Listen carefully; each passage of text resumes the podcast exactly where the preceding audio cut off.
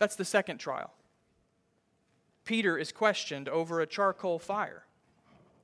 And that's where the similarities end and the contrast begins. While both men are questioned, while both men stand trial, only one gives faithful testimony.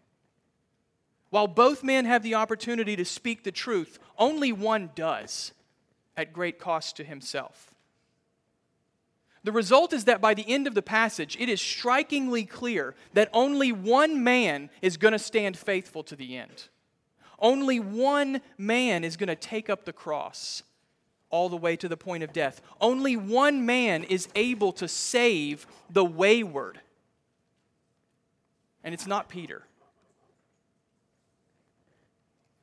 Friends, I want to make the case to you today that the right way to read this passage is to see yourself in Peter's position.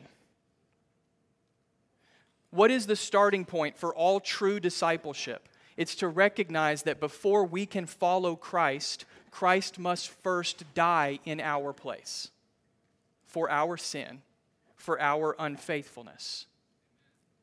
The blazing bright takeaway, if your Bible had a neon sign that could flash at you, this is what the sign would say Peter is unwilling and unable to accomplish the work that will save him. So Jesus provides what Peter cannot. If there's one takeaway from the passage, it's that Jesus alone is the one who is faithful to the end. Before we can follow Jesus faithfully as disciples, he must first die for our unfaithfulness. So that's how we're going to approach this passage, Jesus' trial before the Sanhedrin, in what ways does Jesus provide what disciples will not and cannot provide for themselves? In what ways does Jesus provide what we cannot and will not provide for ourselves? There are three ways that Jesus provides for us in this passage, and each one of them is essential for understanding why the gospel is good news for sinners. Let's begin in verses 12 to 14, where Jesus' death provides a substitute for the unrighteous. Jesus' death provides a substitute for the unrighteous. Verse 12 wraps up Judas's treachery against Jesus, and it also provides the context for the ensuing trial. Look again at verse 12. So the band of soldiers and their captain and the officers of the Jews arrested Jesus and bound him. We mentioned last week that the soldiers in verse 12 are, are most likely Romans. So the best way to describe Jesus' arrest is that the world, Jew and Gentile alike, the world unites in opposing the Christ. All of humanity bears responsibility for the death of Jesus. In the immediate context, however, the responsibility is established first among the Jewish religious leaders. The Romans are going to take their turn in just a bit with Pilate.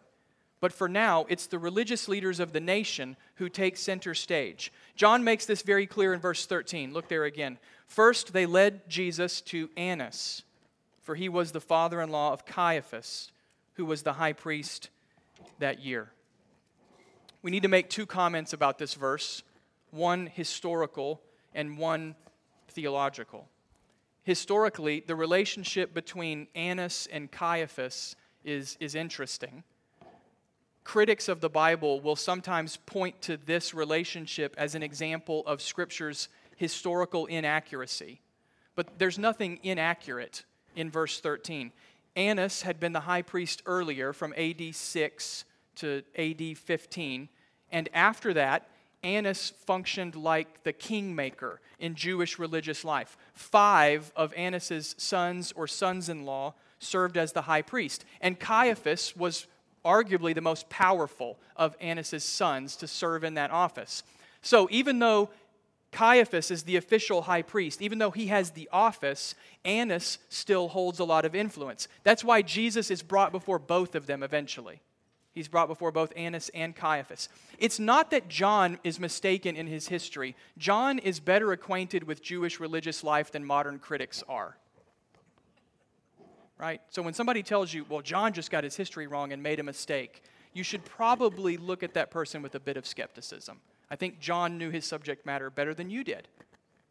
So John's not, he doesn't make a mistake here. He's simply relaying the situation as it was at the time. Jewish religious life was this weird mixture of family dynamics and power politics. So Jesus goes before both of the men because that's how it worked at that point. Historically, that's why Jesus is taken to Annas first. Theologically, the entire scene vividly illustrates the blinding power of sin.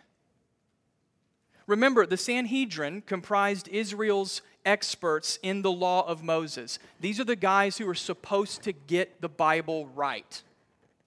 They're experts in the law. D.A. Carson, in his commentary on John, says that there's this theme all through chapters 18 and 19 of John where the religious leaders are trying to prove how much they are upholding the law, how rigorous they are to the law. That's why they eventually charge Jesus with blasphemy because they're trying to prove that they uphold the law and he's the lawbreaker. So these are supposedly the experts. These are supposedly the experts in, in the Mosaic law. And yet, as Jesus stands there before them, they are blind to the truth. Jesus is the fulfillment of Old Testament scripture. The law of Moses pointed to Jesus. In fact, Jesus is going to tell his disciples after the resurrection that everything in the law and prophets was ultimately about him. Jesus then is the flesh and blood embodiment of Old Testament hopes. What was Abraham waiting for? This man standing here on trial. That's what he's waiting for. And the Sanhedrin can't see it. The Pharisees are blind to him. Israel doesn't recognize her own Messiah. Friends, I'm not sure that there is a more convincing biblical argument on the nature of sin than this. How does sin affect the human heart? It blinds us so that we cannot see the truth. Well, how deep is that blindness, we ask? It's so deep that when Israel's Messiah shows up in the nation, the leaders of that nation don't trust him, they conspire to kill him. That's how deep sin's blindness goes. This is the blindingly powerful nature of sin in the human heart. When confronted with the flesh and blood embodiment of Old Testament hopes, those who possessed those hopes did not receive him, they killed him. And therefore, therefore, don't miss the therefore. Therefore, we ought to regularly pray that God would spare us from the blinding effect of sin. If you read this passage and shake your head and wag your finger at Caiaphas about how foolish and how blind he is, and you don't miss the fact and you miss the fact that that same sin is present in your heart, then you miss the point of the text.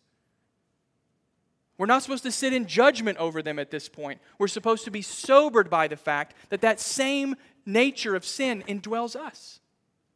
And so, therefore, we ought to regularly pray for God to spare us from the effects of that sin. Whether it's evangelism with unbelievers or a sermon among Christians, our deepest need is always for God, by His Holy Spirit, to open our eyes, to see and treasure Jesus Christ.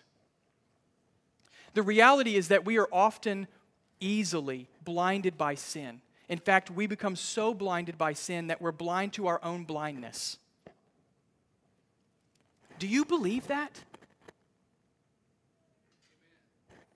Do you appreciate how deeply you and those around you need the Spirit's illuminating power in your life? Friends, if we appreciated the depth of that, we would be moved to pray. And if we don't appreciate the depth of that, then this passage ought to get our attention.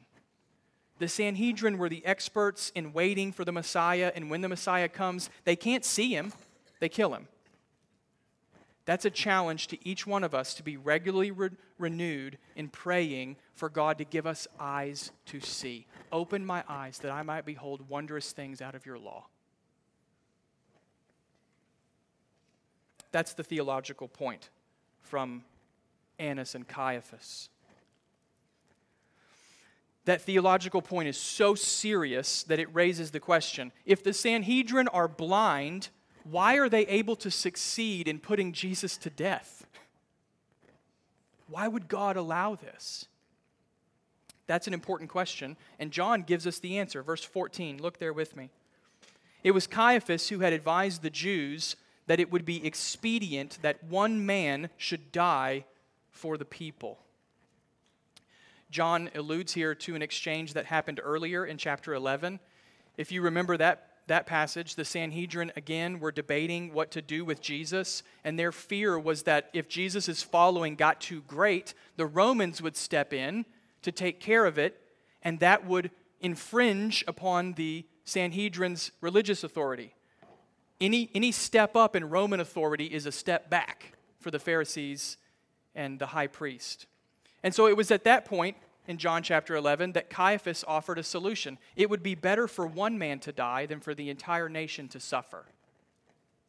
It was a pragmatic, if also sinister, solution. Let Jesus be the substitute for the nation. That's what Caiaphas said. That statement from John 11 is what is being alluded to in verse 14. Without knowing the full significance of his words, Caiaphas is telling us what kind of death Jesus is going to die. And the key point here is substitution. Substitution. You hear it in the language of verse 14. It would be better that one man should die for the people, in the place of the people, as the substitute for the people. Caiaphas speaks better than he knows. And this is an essential component of the gospel. This is necessary for the gospel to be good news. When Jesus takes up the cross, he does not die for himself. He does not die for his own sin. He's sinless. He dies as the substitute for his people. His death is substitutionary in nature to make atonement for the sins of others. Now, that might strike you as unfair or unjust of God. Why would God allow his innocent son to die?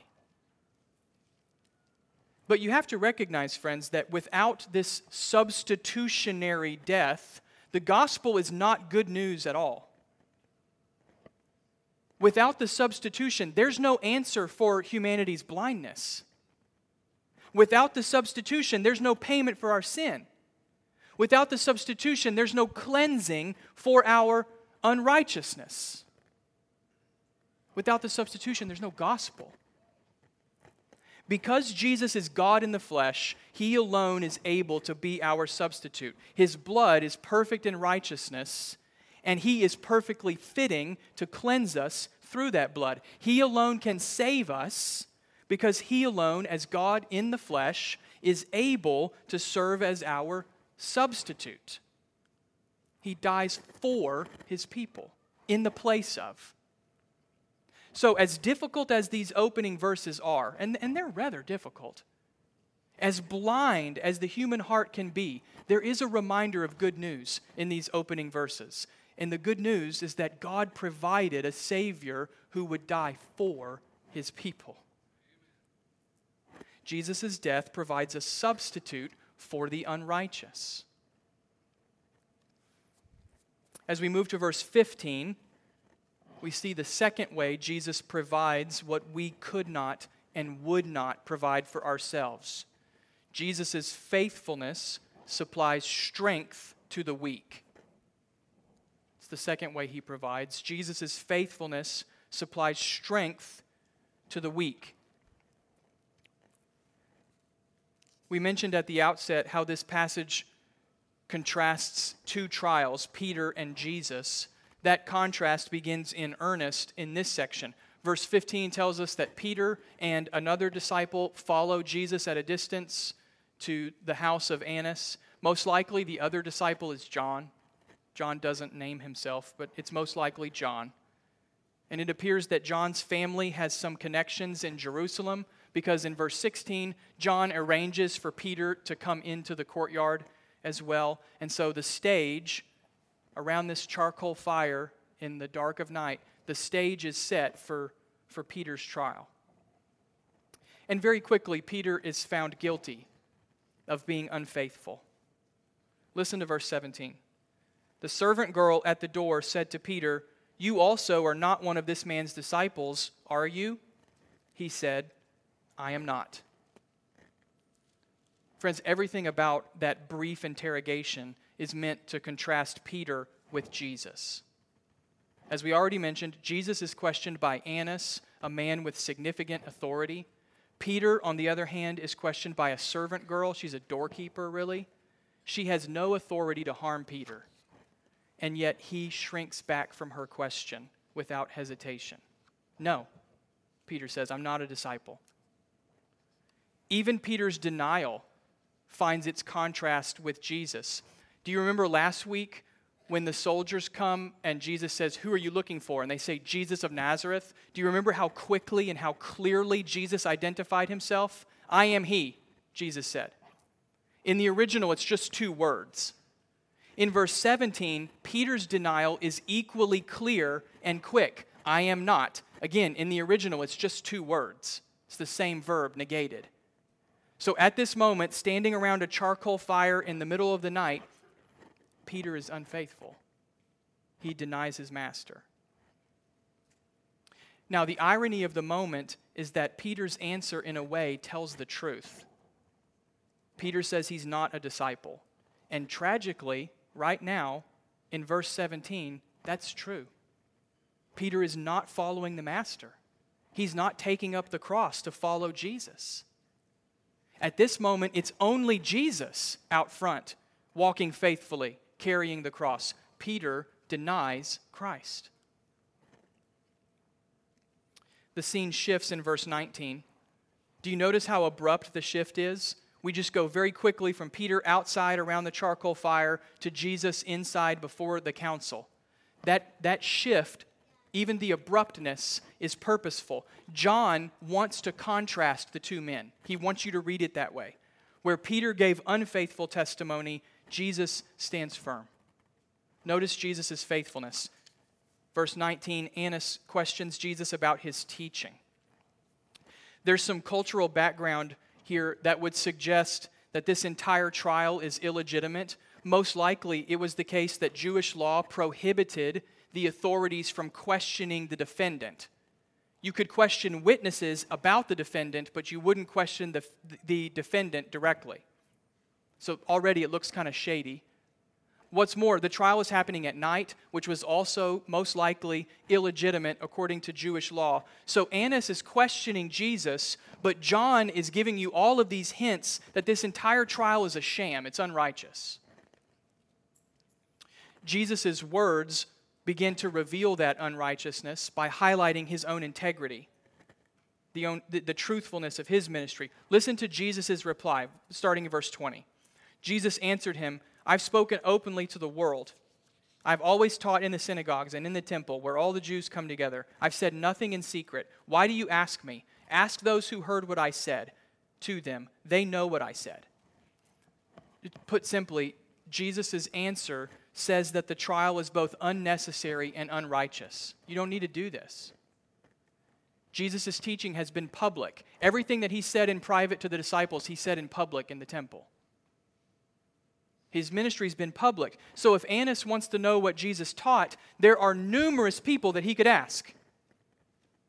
Now, do you see the brilliance of Jesus' answer? Remember what we just said a moment ago about the, the nature of this trial, how Jewish law often stipulated that the witnesses, not the defendant, were the ones that needed to be questioned. So, given that fact, Jesus' answer is exposing the Sanhedrin's sinful motives. If you're really after the truth, Jesus says, then you wouldn't be questioning me in the middle of the night. If you're really after the truth, you could find one of the numerous witnesses like you're supposed to, and you could hear from themselves what I've said. If you're really after the truth. But that's just it, isn't it? They're not after the truth. Jesus' teaching has been consistent and public. He is no threat to the nation. If anyone is unrighteous, it's the religious leaders, not Jesus. And the response in verse 22 is proof of their unrighteousness. How do they respond to being confronted with the truth? With vindictiveness. Verse 22. When he had said these things, one of the officers standing by struck Jesus with his hand, saying, Is that how you answer the high priest? The officer thinks that Jesus has been disrespectful. That's why he hits him. But in reality, Jesus has simply told the truth, right? And if Jesus' truth telling exposes Annas' wicked heart, that's not a reason to strike Jesus. That's a reason to repent. That's Jesus' point, verse 23. Jesus answered him, If what I said is wrong, bear witness about the wrong. But if what I said is right, why do you strike me? Again, you need to see how Jesus' words are exposing his enemies.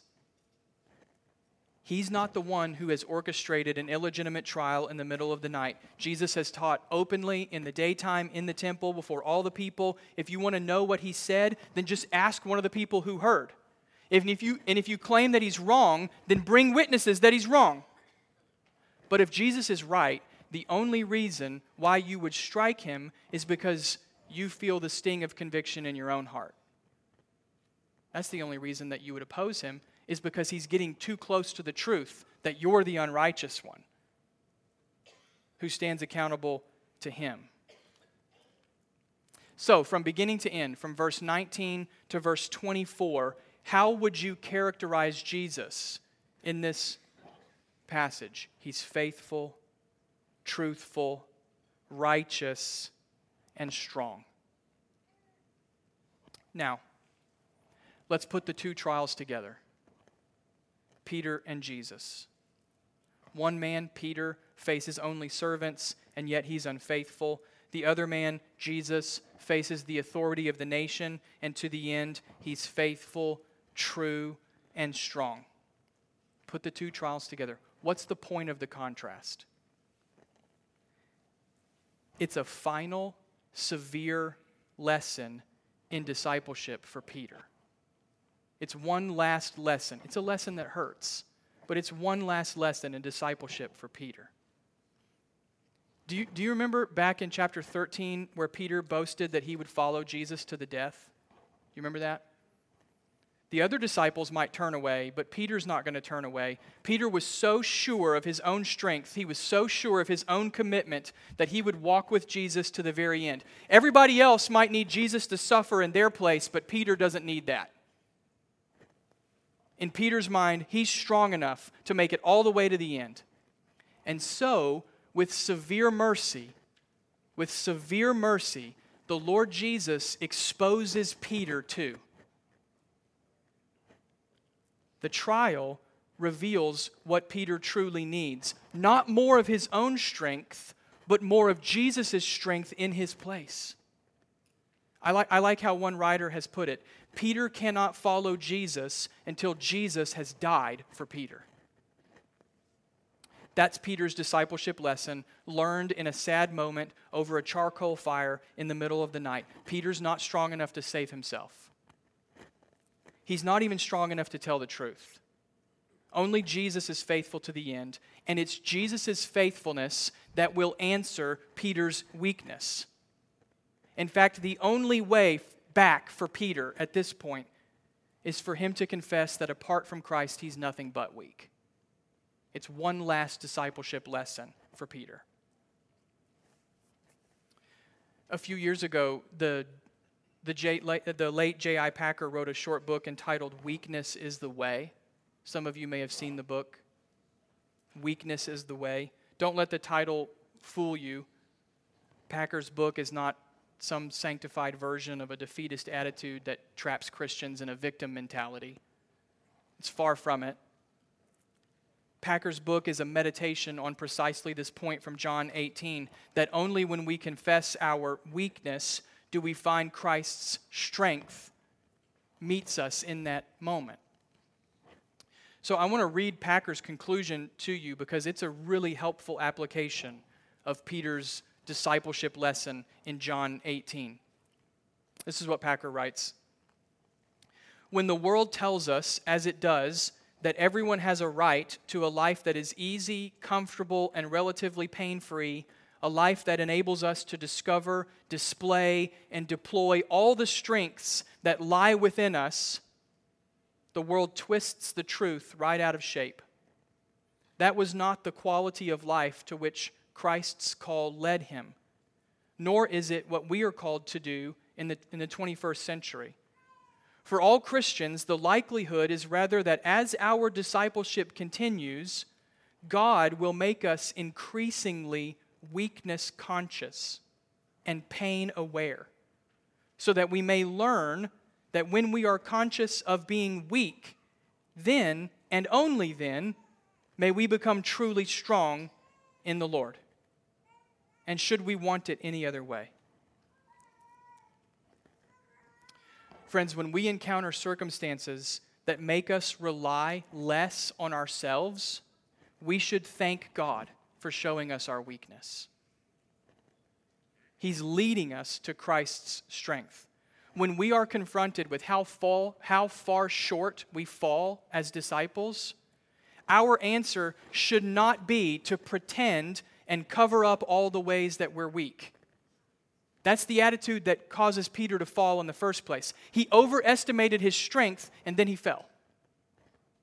Instead, when we are confronted with how far short we fall in following the Lord, we should thank God that Jesus stood firm in every way when we would not. The goal of our weakness is to magnify the all sufficient, never failing, always faithful strength of Jesus Christ. So when we encounter circumstances that make us rely less on ourselves, we should thank God that He's leading us more towards the Son. And the more we see Christ's faithfulness shining against the backdrop of our own weakness, the more we see His faithfulness, the more we will, we will trust Him.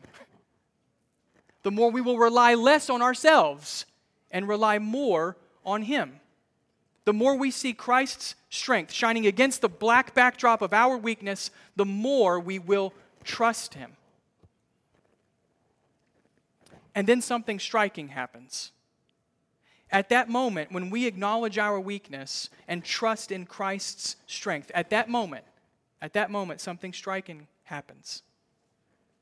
We find that when we are weak, then we are strong. Not in ourselves, but in our faithful Savior, Jesus Christ.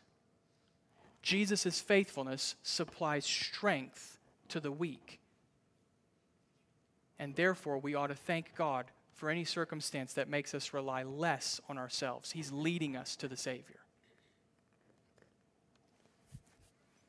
I want to close this morning with a final way that Jesus provides what we could not provide for ourselves.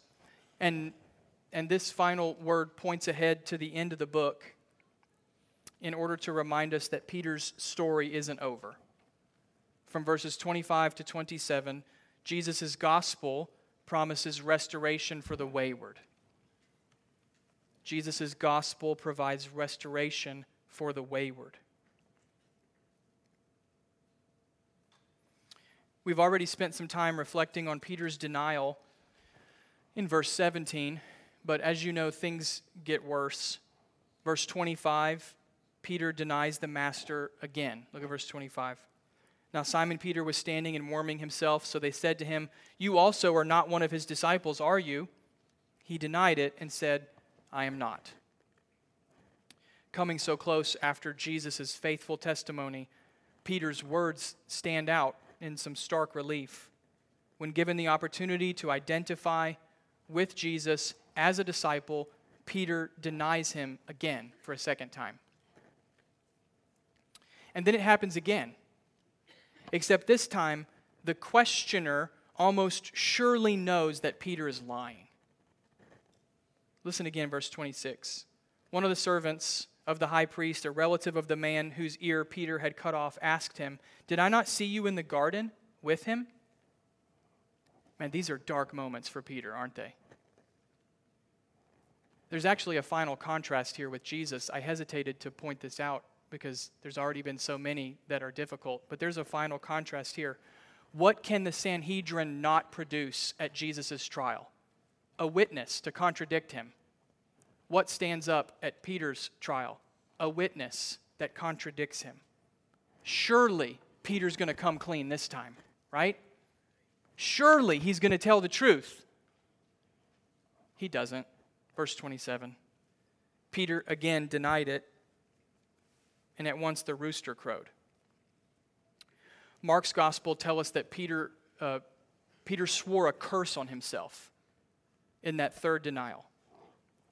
And Matthew's gospel tells us that Peter went out and wept bitterly. Three times Peter is questioned, Are you a disciple? And three times, with increasing anger, Peter denies the master.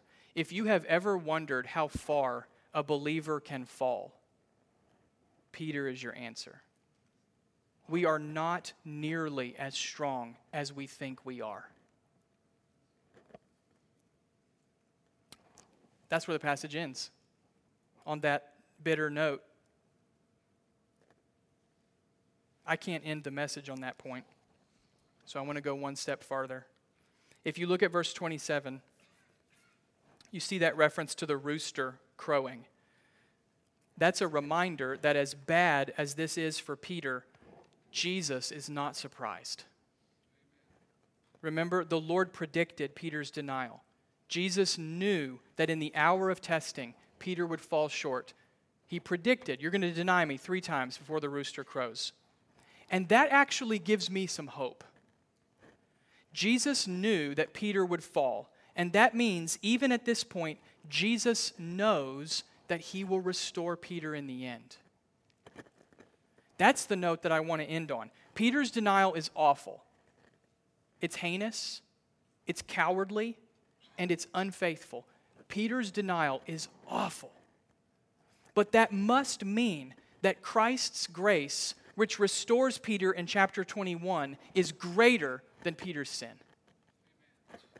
If we are sobered by Peter's failure in chapter 18, and we ought to be, if we are sobered by Peter's failure in chapter 18, then we ought to be even more stunned by the mercy of Christ to Peter in chapter 21. There's a song that I really love I, I love songs and I love fictional stories because they help me see the beauty of God's good news in everything that God has made. There's a song that I love called No Story is Over. And I think of that song every time I read this passage because Peter's story isn't over. Praise God. Chapter 18 is awful, but chapter 21 is coming. And just to give you a little preview, what happens in chapter 21? Jesus meets Peter on the shore of the sea, and he's made him breakfast over a charcoal fire. And three times Jesus says, Do you love me? And three times Peter is able to say, Yes, Lord, you know I love you. Chapter 18 is awful. Praise God, chapter 21 is coming. Brothers and sisters, I want to end on that note this morning. I want you to see the promise of the gospel that is held out in Peter's darkest hour. The good news of the gospel is that though our sins are like scarlet, they will be white as snow. The blood of Christ is powerful enough to cleanse the worst sinner. We know that.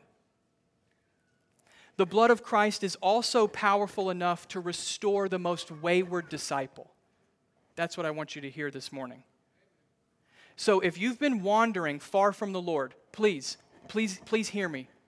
Two more minutes. Please hear me. If you have been wandering far from the Lord, if this past week or this past month or this past year has been filled with way more failure than faith, if lately your preference has been for darkness and not for the light, then I hope that you will hear the good news of the gospel again this morning. There is hope for wayward disciples. Peter denied the Lord three times, and still, and still, the Lord used Peter to build his church.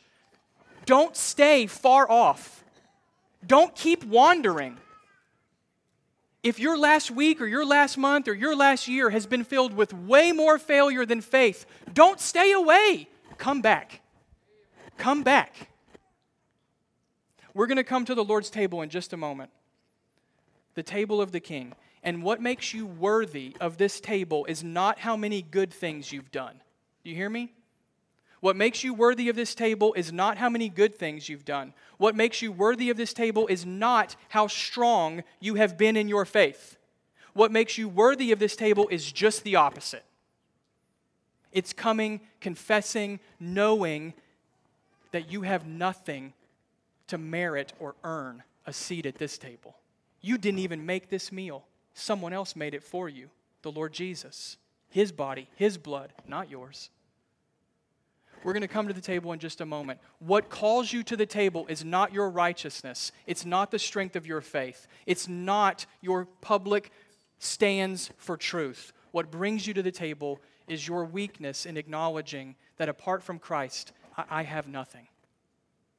So, as we sing this final song in just a moment, please take that time afforded to you to bring sin into the light. If you are wandering far off, don't stay far off. Come back. Come back. Bring your sin to the light. Confess it before God and receive again the blessing of forgiveness. Chapter 18 is awful. Praise God, Jesus restores the wayward. I pray that you'll hear it. Let's pray. Heavenly Father, we need to confess to you that we are often, often, often prone to overestimate our own strength. We are not as strong as we think we are. We are not as faithful as we claim to be. We are not as upright as we like to present. We are weak. We often fail. We often do not trust you. Oh God, forgive us. Help us to see sin in all of its awful reality, so awful that only your blood could save us. Move us this morning, break us in repentance, and then restore us again with the hope of the gospel. That if we confess our sins, you are faithful and just to cleanse us from all sin and to forgive us of all of our unrighteousness. Father, I pray specifically that as we sing this last song, that our hearts would be moved now to be renewed in repentance and faith that we would bring our sin into the light, that we would do business with you now in confession and receive again the cleansing that comes from Christ's blood, and then come to the table renewed in repentance and faith. Father, have your way among us even now as we sing and as we prepare. We ask this in Jesus' name. Amen.